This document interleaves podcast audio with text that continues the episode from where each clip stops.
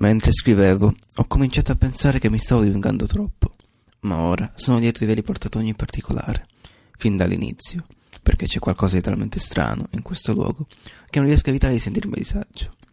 Vorrei essere lontano, al sicuro, non vorrei mai essere venuto. Forse questa strana vita notturna mi sta lavorando. Voglio il cielo che sia solo questo. Se ci fosse qualcuno con cui poter parlare, ancora potrei sopportarlo, ma non c'è nessuno. C'è solo il conte e lui. Temo di essere l'unico essere vivente in questo luogo. Meglio essere prosaico per quanto i fatti me lo consentono. Mi aiuterà ad esistere. Non devo lasciare briglia sciolta all'immaginazione. Se lo facessi sarei perduto. Meglio che dica in che condizioni sono, o almeno mi pare di essere. Quando sono andato a letto ho dormito solo poche ore. Poi, sentendo che non avrei mai potuto più dormire, mi sono alzato.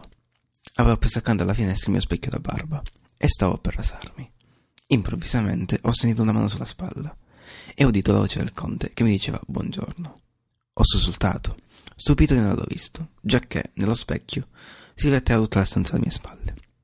Nel sobbalzo mi ero tagliato leggermente, ma sul momento non me ne sono accorto. Dopo aver risposto al saluto del conte, mi sono girato, ancora verso lo specchio, per capire come mai non mi fossi accolto della sua presenza. Questa volta non potevo sbagliare.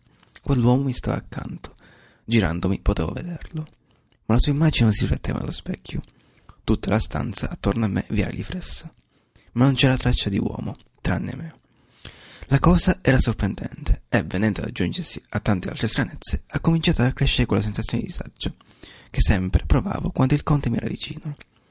Ma in quel momento ho visto che il taglio sanguinava un po' e il sangue colava sul mento. Ho appoggiato il rasoio, girandomi appena alla ricerca di un cerotto. Quando il conte ha visto il viso, il mio viso, gli occhi si sono accesi una sorta di furia demoniaca e d'improvviso ha fatto il gesto di afferrarmi alla gola. Mi sono tirato indietro e la sua mano mi ha toccato il rosaio che reggeva il crocifisso. Ciò ha determinato in lui un cambiamento immediato. La furia è passata con tanta rapidità che quasi stentavo a credere alla vista.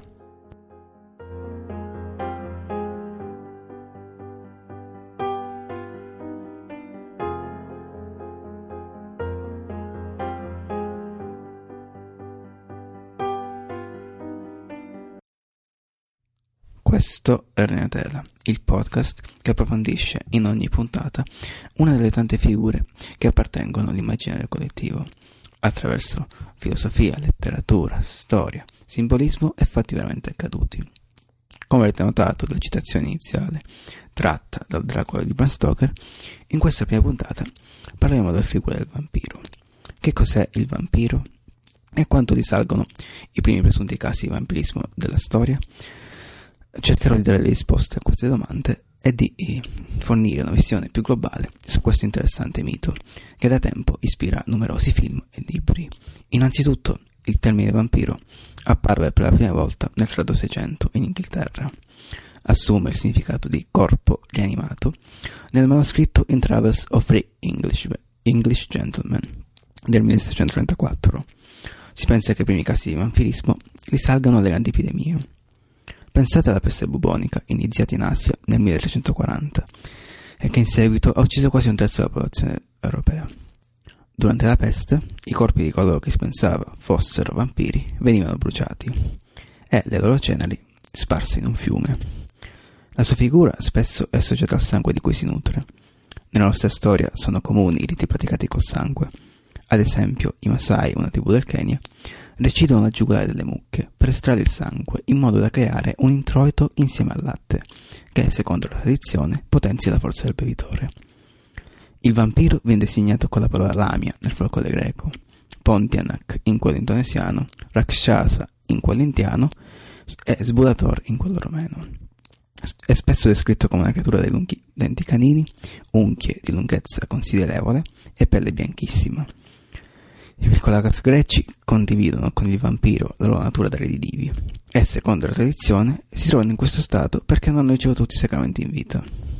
Fino agli anni 50, in Romania, per gli uomini che morivano senza sposarsi, veniva organizzato in loro onore un matrimonio simbolico che potesse dare loro ciò che la vita non aveva concesso, poiché si pensava che da morti potessero tormentare i vivi.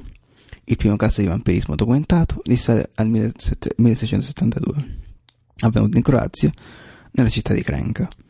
Janis Varvasor parla del contadino Giuliranto, che, secondo la leggenda, si aggirava alla ricerca di sangue, nonostante fosse morto anni prima. Secondo il secondo di Valvasor, il vampiro non riusciva ad essere ucciso, nemmeno trafiggendo dal cuore, con un paletto di ferro. Quindi si dovette tagliare lui la testa per poterlo eliminare una volta per tutte. Altro episodio degno di attenzione è accaduto in Romania, durante l'epidemia di colera, nel 1861. Nel villaggio di Poracambul de Ios, nella regione di Fagarash, 12 donne riesumarono il cadavere di quello che si pensava fosse un vampiro ed, attraverso uno strano rituale, affogarono il suo corpo in un buco pieno d'acqua. Poi, dopo l'arrivo del prete, ne fecero il corpo a pezzi, per essere sicure di averlo ucciso per davvero.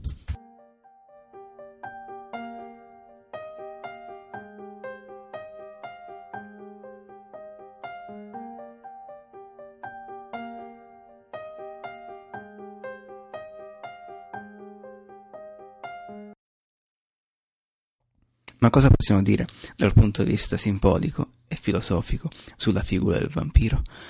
Queste sono le parole che riporta il Dizionario dei simboli di Alain Gribrandt e di Jean Chevalier. Il vampiro rappresenta la brama di vivere, che rinasce ogni volta che si crede placata e che invano ci perdiamo a soddisfare, finché non riusciamo a dominarla. Il vampiro trasferisce sull'altro questa fame divoratrice, quando essa è soltanto un fenomeno di autodistruzione. L'essere si tormenta e si divora da se stesso, quando, al contrario, l'uomo si assume pienamente le proprie responsabilità, accetta la sua sorte di mortale, il vampiro svanisce. Il vampiro rappresenta un'inversione delle forze psichiche contro se stessi. Ora la domanda sorge spontanea. Come possiamo definire l'esistenza di questo essere? Di fatto la sua è una vita falsa, poiché è solo una successione infinita di nutrimento e di legamento dell'umano. Troviamo questa concezione in Essere e Tempo di Martin Heidegger, dove i concetti cardine dell'essere sono due. La morte non può essere pubblica e la vita senza la morte è essenzialmente senza senso. Per Heidegger vi è questa separazione tra l'autentico e l'inautentico, e tra un vero ed un falso dell'essere, dove la morte ci permette di capire la nostra esistenza, in una vita che altrimenti sarebbe scantita solo da una successione di momenti infiniti. Gli esseri inautentici vivono per sempre, come i vampiri, che sono in una costante attesa, sospesi tra il sonno e la veglia. Il sé del vampiro, ovvero il suo esserci, è privo di significato, nella sua dimensione ontica irreversibile, poiché è privato della morte, unico vero appiglio per approdare alla dimensione ontologica. Ma cosa ci distingue dal vampiro? Anche noi ci notiamo di sangue e carne, ma a differenza del vampiro siamo esseri veri, autentici soggetti a quella cosa chiamata morte e che ci permette di essere tali. A volte mito, storia e l'altra si fondono e ci fanno pensare che tutto ciò possa avere un fondo di verità, nonostante le superstizioni e le parole di un tempo.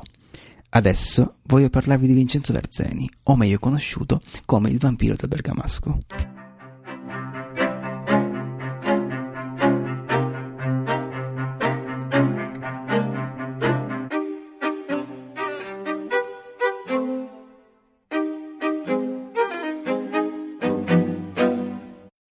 Siamo verso la fine dell'Ottocento, quando a Bergamo avvengono gli strani omicidi.